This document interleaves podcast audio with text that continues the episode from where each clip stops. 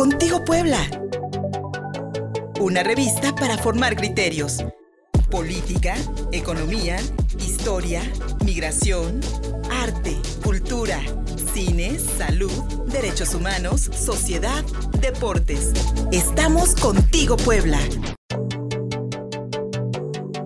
Ya estamos contigo, Puebla.mx. Soy Luis Fernando Soto. Muchísimas gracias por recibirnos una vez más aquí en, en la señal de prueba de mi radio 93.5 FM. Somos uno aquí en la capital poblana y también por Facebook, por Twitter y por YouTube, nuestras redes sociales. Estamos transmitiendo en vivo. Lo encuentras como Contigo Puebla. Hoy nos encuentran en un escenario distinto. Estamos remodelando nuestro estudio. Lo verán en mejores condiciones, sin duda alguna. Pero para hoy hablaremos de la cuarta caminata del silencio trans en Puebla para exigir la solución a los crímenes de odio y la desaparición forzada mañana sábado 20 de noviembre. Los detalles con la activista Diana Bardi en una entrevista más adelante. La inflación en México podría rebasar el 7% este 2021, un escenario no visto en los últimos 20 años. El análisis que hoy nos ofrece el economista Javier Cobos. Taller de teatro periodístico y de intervención en una conversación de nuestro productor Gustavo Barrientos con la actriz y directora Lala Fernández este fin de semana en el Foro Teatral Chonaca, en la 22 Oriente 2005, aquí al norte de la capital poblana. www.contigopuebla.mx, nuestro portal informativo.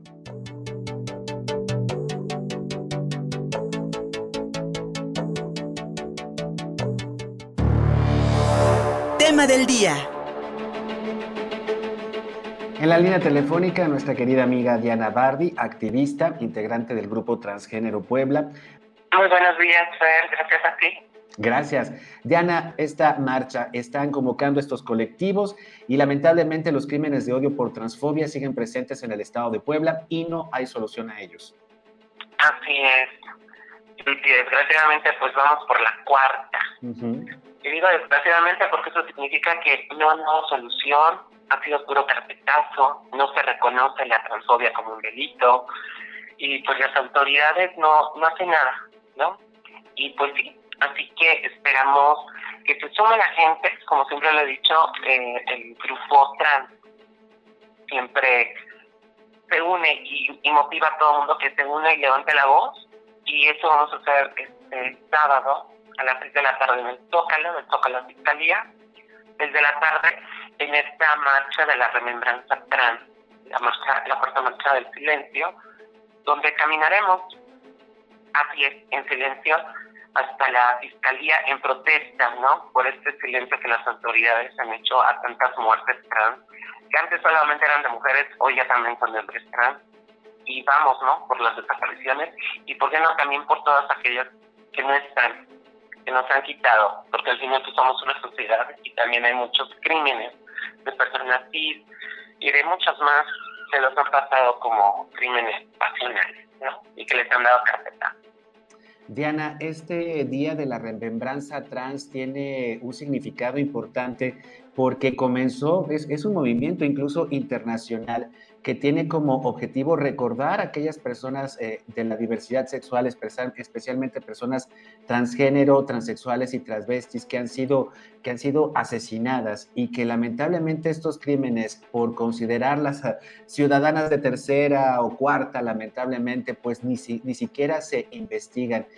En Puebla, después de la aprobación de la ley Agnes, ¿ustedes han encontrado algún cambio, por lo menos, o una socialización más amplia de, la visibilidad trans y que la sociedad lo considere, pues, esto como algo que tiene que respetar y que tiene que conocer?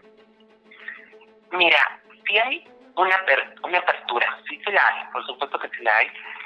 Pareciera mentira, pero pues el papelito, ¿no? El reconocimiento que tanto se peleó, sí te da un estatus dentro ¿no? de lo legal y del reconocimiento, no solo social, sino sobre todo en instituciones, ¿no? Como muchas veces lo hablamos.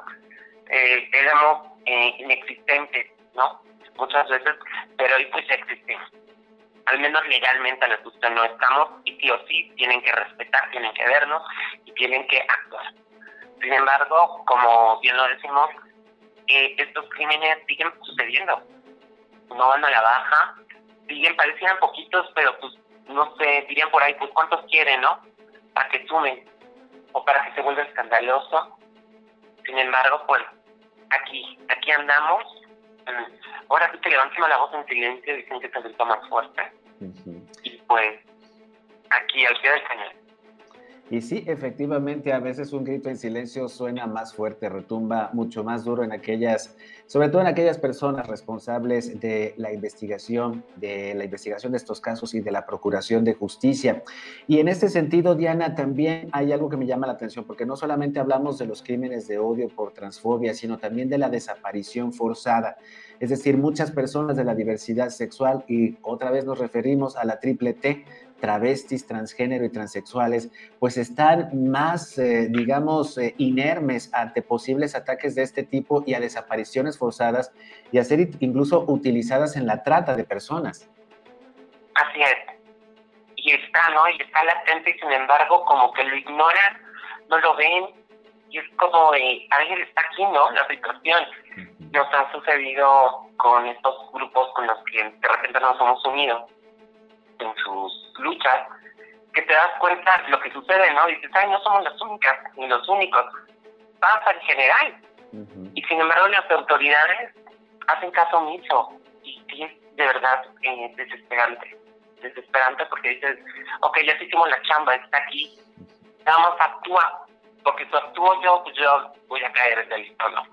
Y sin embargo, pues te cruzan el brazo y bye y es lamentable porque esa es la, esa es la lamentable respuesta que se, ha, que se ha escuchado por parte de las autoridades eh, a lo largo de los últimos años, especialmente desde que eh, los movimientos por la diversidad sexual se han, se, han, se han consolidado aquí en la ciudad de Puebla con la gestión y la denuncia de, eh, justicia, la gestión por justicia y la denuncia de estos casos de crímenes de odio por transfobia. Para mañana sábado, Diana, está convocada esta marcha en silencio. ¿Cuál es el punto de partida y quiénes están convocadas? Las personas que gusten ir. Sé que hay que llevar una veladora, si es posible. ¿Cuáles son los detalles de la invitación de mañana? Así es, los estamos en el Zócalo, comenzamos a las seis, así que pueden llegar desde las cinco y media, en lo que nos organizamos con toda la gente que nos quiere acompañar, y pues convocan, como siempre, ya sabes, este cuarteto de, de colectivo, nada protagonistas, dirían por ahí, el Grupo Transgénero Puebla, Colección Agnes, Quimera, Proyecto Quimera y Lupito El Cerdo. Y eh, las personas que, que, vayan, necesitamos ir, vaya, en una, en una actitud solidaria, eh, supongo, ¿no? Eh, en una actitud de, de, realmente sumarnos a esta exigencia que yo consideraría no solamente parte de un colectivo, sino ciudadana. Así es, y desgraciadamente, como te decía al principio, no somos ajenos, nadie. Desgraciadamente conocemos a alguien, un conocido, un amigo, el vecino, X. No necesariamente tiene que estar claro siempre lo he dicho, el movimiento siempre suma e invita a quien quiera levantar la voz, porque pues juntos somos más fuertes. Y la pregunta obligada, Diana, ¿ustedes como colectivos eh, saben de que estos crímenes por transfobia han seguido ocurriendo? ¿Tienen algunos datos sobre, sobre pues, cuántas, cuántos de estos hechos se han registrado en el último año? Mira, en el último año tenemos muchos decesos, muchos se perdieron, ya sabemos, por el COVID. Algunas desapariciones de las cuales te vas enterando. Y precisamente este lapso es lo que nos sigue como sacando estadística. Hay números, sí, sí los hay, pero desgraciadamente esos son los que conoces, ¿no? Los que te llegan. Pero nos faltan todavía los que no sabemos. Los que nunca se denuncian, los de personas que incluso podrían estar solas y ni siquiera sus familiares les han buscado. No, y estamos hablando también de la discriminación familiar, porque también, o sea, te pierden y no, no las buscan, no, no nada. Y entonces te esperas por gente que de repente ya no vio a cierta chica, ya no vio a cierto chico, y es cuando se empieza la búsqueda. ¿no? Y estamos hablando de días, a veces semanas, meses, y es cuando dices, oigan, pues es parte de su familia, ¿no? Pero es donde sale, desgraciadamente, la discriminación que uno se vive dentro de, hacia el colectivo. Y esto es, esto es lamentable porque muchas personas trans pues eh, sí son, eh, sí son echadas de sus, de, sus casas eh, y para las familias resulta hasta un alivio ya no saber, ya no saber nunca de ellas.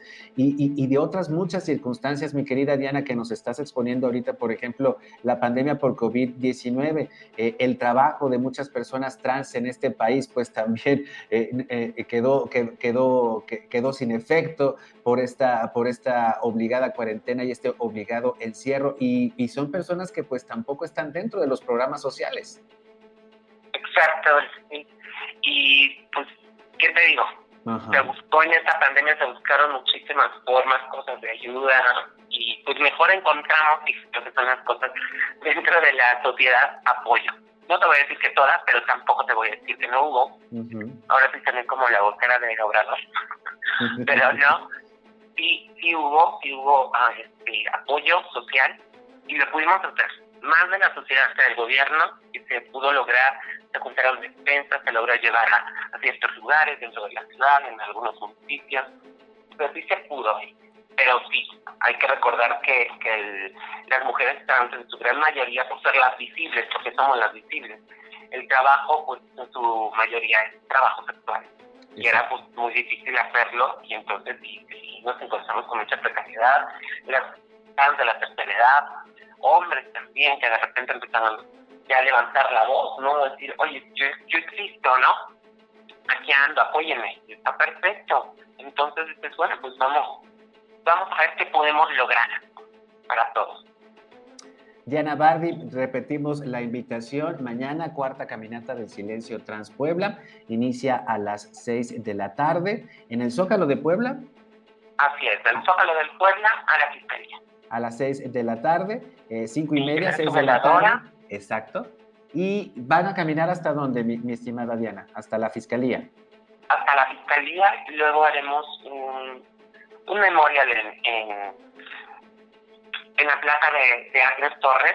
Bien. Nuestra activista querida, que fue la que comenzó todo todo este movimiento por el reconocimiento trans en Efectivamente, allá en, la, en, el, en el cruce del Boulevard 5 de Mayo y la Avenida 31 Oriente, la placa conmemorativa de Agnes Torres, la activista transexual que hace más de 10 años inició este, esta lucha por el reconocimiento de la identidad sexogenérica en las leyes poblanas y ya se consiguió. Y se consiguió y que desgraciadamente es una de nuestras muertas, ¿no? Exacto. Tardó mucho, mucho para poder esclarecer ese crimen, de que se pudiera reconocer como lo que era y no como un crimen patriótico.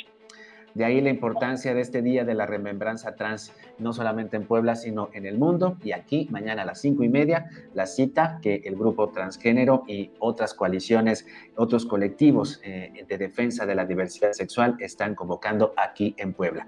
Diana Bardi, muchísimas gracias por haberte conectado con nosotros. Y pues ahí te vamos a ver al show, querida. Muchas gracias. Gracias a ti, Luis. Un abrazo a todos. Pausa y seguimos contigo Puebla.mx en la señal de prueba de mi radio 93.5 FM. Somos uno aquí en la capital poblana, en YouTube, en Facebook, en Twitter. Nos encuentran en vivo. Todo como Contigo Puebla. Regresamos.